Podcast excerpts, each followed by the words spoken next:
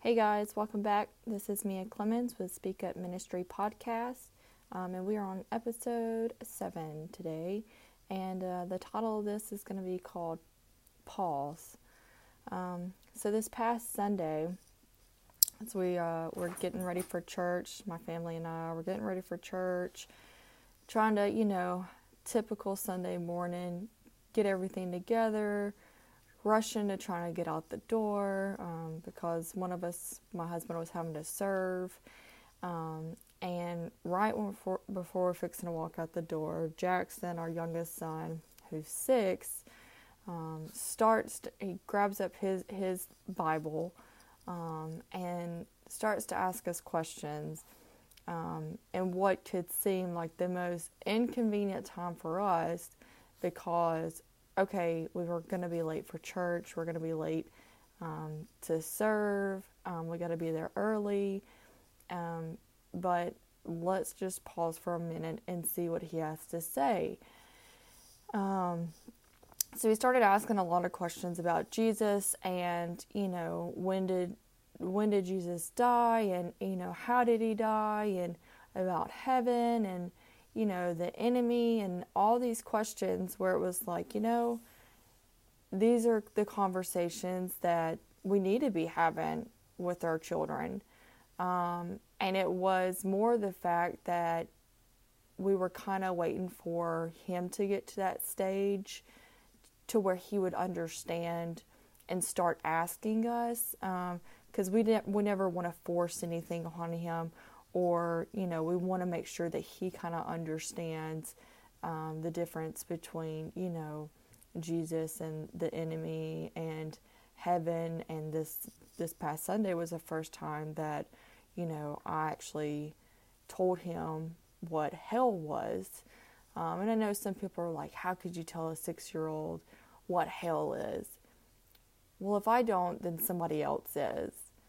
And I'd rather hear him hear it from me and his dad um, about the truth and what heaven and hell is and what that kind of represents than going out and hearing it from other kids or even other adults um, that may instill fear in him with that um, instead of recognizing it as there are two different places and these are the people that you know, that don't choose to follow God's word or believe in Him, um, but they're all going to have to answer to Him one day. And so, you know, we took, I think it was about 15 or 20 minutes just to sit there um, in our dining room and, you know, and we're like, do you have any more questions, you know? Not trying to rush him or anything. And you could tell, like, the wheels were turning. Um, and it was just phenomenal to see. You know, I, I wish when I was six years old that a I had grown up in a you know Christian home. Um, I mean, I guess you can say I did, but I wasn't involved in church. You know, we didn't go to church every week. Um, my my family, you know, they weren't. Um, you know the the the Christian marriage that you're supposed to portray with love and grace and forgiveness. Um, so it was very dysfunctional and very chaotic. Um, but to know that, you know, Christ still loves you no matter where you are in your life. Um, but for him to have that safe place to be like, hey, can I start asking these questions now? And so, in the middle of service Sunday, after we left um, and we went to church, um, we're in the middle of a worship song, and um, Holy Spirit just started to kind of download, you know, a bunch of stuff with that um, that conversation that we had. And there goes my dogs. Um, that conversation that we had, and um, so I started writing down all these notes. And you know, to be honest, like we have to be the voice over our children. And like I said um, earlier, like if they don't hear it from us, like they're going to hear it from someone else, and who knows if it's going to be the truth or not. Um, but everything with social media and on TV and at schools and um, just even out on the streets, you know, everybody has their opinions now. Um, but is it, are they directing it back to what God's word says? Like, what does God's word say? And that's what I was doing with Jackson, you know, about with the questions he was asking. I was pulling it up in scripture and breaking it down for a six year old to kind of comprehend and understand, um, even with, you know, even what Jesus looks like, you know. And because they depict this picture of this, you know, tan, Middle Eastern tan man with this brown hair and, you know, this blue eyes or whatever. In reality like is that what the bible depicts in revelation? Like is that what they it is said that jesus looks like? No. And when i have to explain to him you know like he has white hair he has a sword coming from his mouth you know he's like what? So it's teaching him the biblical truth on what jesus really is and who he is um, for him to understand and a lot of times, like the questions you you may, and even with your own kids, you may think, "Oh my gosh, if they start asking these questions, like I don't know the answers to these questions." That's okay. That's fine, and you can let them know. You know, you know, babe, like, babe, buddy, you know, whatever you call your child. I don't know the question to that, but we'll sit down and we'll figure it out, and we'll figure it out together like, it's okay. You've got to get uncomfortable. Because I'm not going to lie, like, some of the questions he was asking me, for some reason, like, it did make me uncomfortable. And I don't know if it's because this is a whole new season for us. And, you know, there's no playbook on at this age, this is when your child will start asking questions about, you know, the Lord. No. Um, so it's just random and just the Holy Spirit moving through him already at such a young age um, and within our home and having that safe environment and you know him asking some of the questions like i had to get um, out of my comfort zone and get uncomfortable because you know i still have a hard time and i you know my husband we've discussed this many times i still have a hard time speaking um, biblically or spiritually with my husband. So it's okay, Lord, like how am I going to respond to my child? Um, and because you want you want to have the answers for them if they're coming to you asking these questions you want to have the answers you don't want to be like i don't know i don't know i don't know but that's also where a big part um, plays on us on well what are we doing to get the knowledge are we are we staying rooted in the Bible? Are we doing our quiet time? Are we, you know, digging into to the word and, and what his word says? That way we can answer the questions that need to be answered. Um, and just having the conversation. Um, pause and take the time when the questions are asked, and everything else can wait. Um, and that's what made me realize in that moment, like I had already started the car that morning and I was like, you know what? Like let let me open up the garage door so the fumes get out, you know, we're not all dying of the car fumes and I'm to walk back in here and sit sit down with you so we can have this time.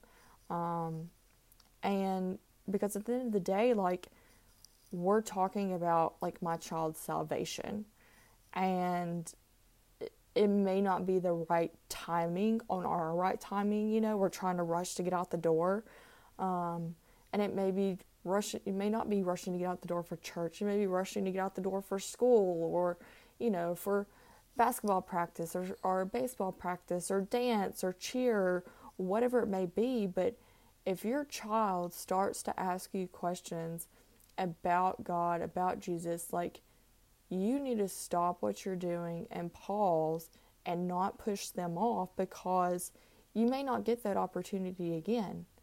They may see it as, oh, well, they don't care enough about me to sit down and have this conversation, or God's not important enough to have the conversation. So we're just not going to have it again. So I wanted to make it very clear like, I'll be late to church. I'll be late to school or to work if it's um, my child asking these questions um, for him to gain more knowledge to help him guide his way closer and closer to where he can make that decision of he's going to accept Christ into his heart. Um, and like I said, you know, you, you don't you don't want to miss the opportunity if it's given to you. Um, and another big thing with it is are you are you as a parent like are you living out what you're teaching? So i feel like me and daniel we don't get it right all the time um, at all you know? I don't think any parent does. Um, but trying to to have this um, peaceful christian kingdom mindset you know environment in the home and outside of the home because I know some people say, you know, you go out inside, you go outside the the four walls, and everything's different.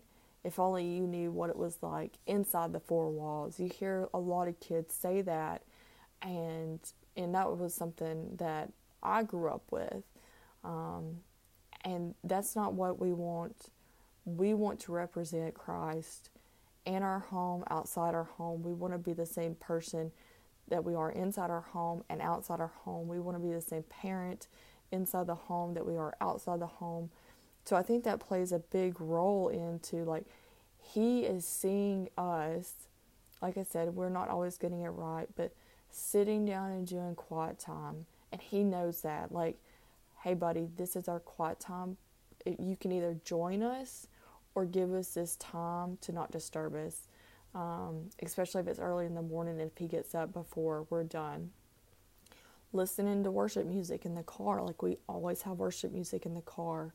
Um, having worship music at home, you know, um, going to church on Sundays, um, doing extra extra things within the church and the community, um, for and even outside the church, you know um, in the grocery store, at the gas station, or at a restaurant, you know, paying it forward to the next person, you know, those genuine acts of service that he sees, um, I think it, it makes it easier for him to start living that kind of life too. Um, because kids, like, they're watching us and they're going to follow our example. And the biggest one, even after we left here Sunday and we went to church, you know, and we did make it for the pre service for um, If You Serve, and one of the songs that they were doing, um, it was Daniel, myself, and Jackson. That's how we were lined up um, on the back row. And, you know, his dad is raising his hands and, and praising God in worship. And then I look over and Jackson's doing the same thing. So he knows, like, he adores his dad and he's going to imitate him. Like, he wants to do what his father's doing. Um, so if you think that they're not paying attention and that they're not watching, um, then it's not true. Like, they are watching us constantly, they're listening to the conversations that we're having um, inside our homes and outside our homes and that's what they're going to start to emulate and um, start to become as they get older and older. So we definitely have to to be the example and set the example. Um, and again, when it comes to these kind of conversations, you know about about Jesus and about God and the enemy and um, heaven and hell, like don't blame the church for not teaching your child this. Um, because I almost went to that mindset when he didn't realize, when I asked him the question about, do you know what hell is? And he didn't. Um, and he just realized when I we had a conversation about the enemy and the enemy is the devil. So in my head, I wanted to revert back to, well, why isn't he learning this in church? Shouldn't he be learning this in church? Like we take him to church every week. What you know, what are they teaching him? but at the end of the day, it's not the church's job to train up my child and teach my child in those ways. That is our job as parents to do that. Um, now, they are there to help guide them. The church is there to help guide them, but that is not their responsibility to sit down and have those conversations and teach your child those things. Um, that is a parent's job and duty to do that. Um, and so, some of the scripture that I had found um, was on Proverbs 22 6. It says, Direct your children onto the right path, and when they are older, they will not leave it. And then De- Deuteronomy 6, um, 6 and 7. And you must commit yourselves wholeheartedly to these commands that I'm giving you today. Repeat them again and again to your children. Talk about them when you're at home, when you're on the road, when you're going to bed, and when you're going and when you are getting up. And again, I think that's something, you know, some parents be like, well, I don't really know where to start. Um, I know for us, we started with having Jackson kind of say blessing over our dinner and stuff at night. Um, and then it, would, when we go to lay him down um, for bed, um, he would say a prayer and at night um, and and we would lay hands on we lay hands on him every night and he prays um, and then if there's anything we need to add especially if he's sick or anything then we'll add on to that um, and then he started seeing us do quiet time and then he would just randomly start coming in there with his bible to sit down and start doing his quiet time and again these aren't things that we've we've pushed on him to do um, but it's things that he is seeing us do as parents. Um, and so, again, like I said, if you just revert back to what Scripture says, um, I'm trying to go back to it again. You know, talk about them when you're at home and when you're on the road and when you're going to bed and when you're getting up. It can't just be a Sunday morning discussion. You know, it can't just be let's go to church, or right when we get out the door from the church, then we're not going to discuss to have the conversations about what you learned or um, what you did until the next week. You know, this is a continual um, conversation that you have to have throughout the week with your child, and then again, learning because the world is crazy. The world is chaotic. Most families right now are just um, it just seems like we make all these excuses for reasons that we don't have time to do things. Um, if anything, you've got to make time for your child when they start to come to you asking these kind of questions um, and pause for them so that they know that they're cared for and that you love them, but that you're showing your obedience and love for Christ as well. But that's all I've got today on the Speak Up Ministry podcast. I hope you like, share, and comment, and I'll see you again. Bye.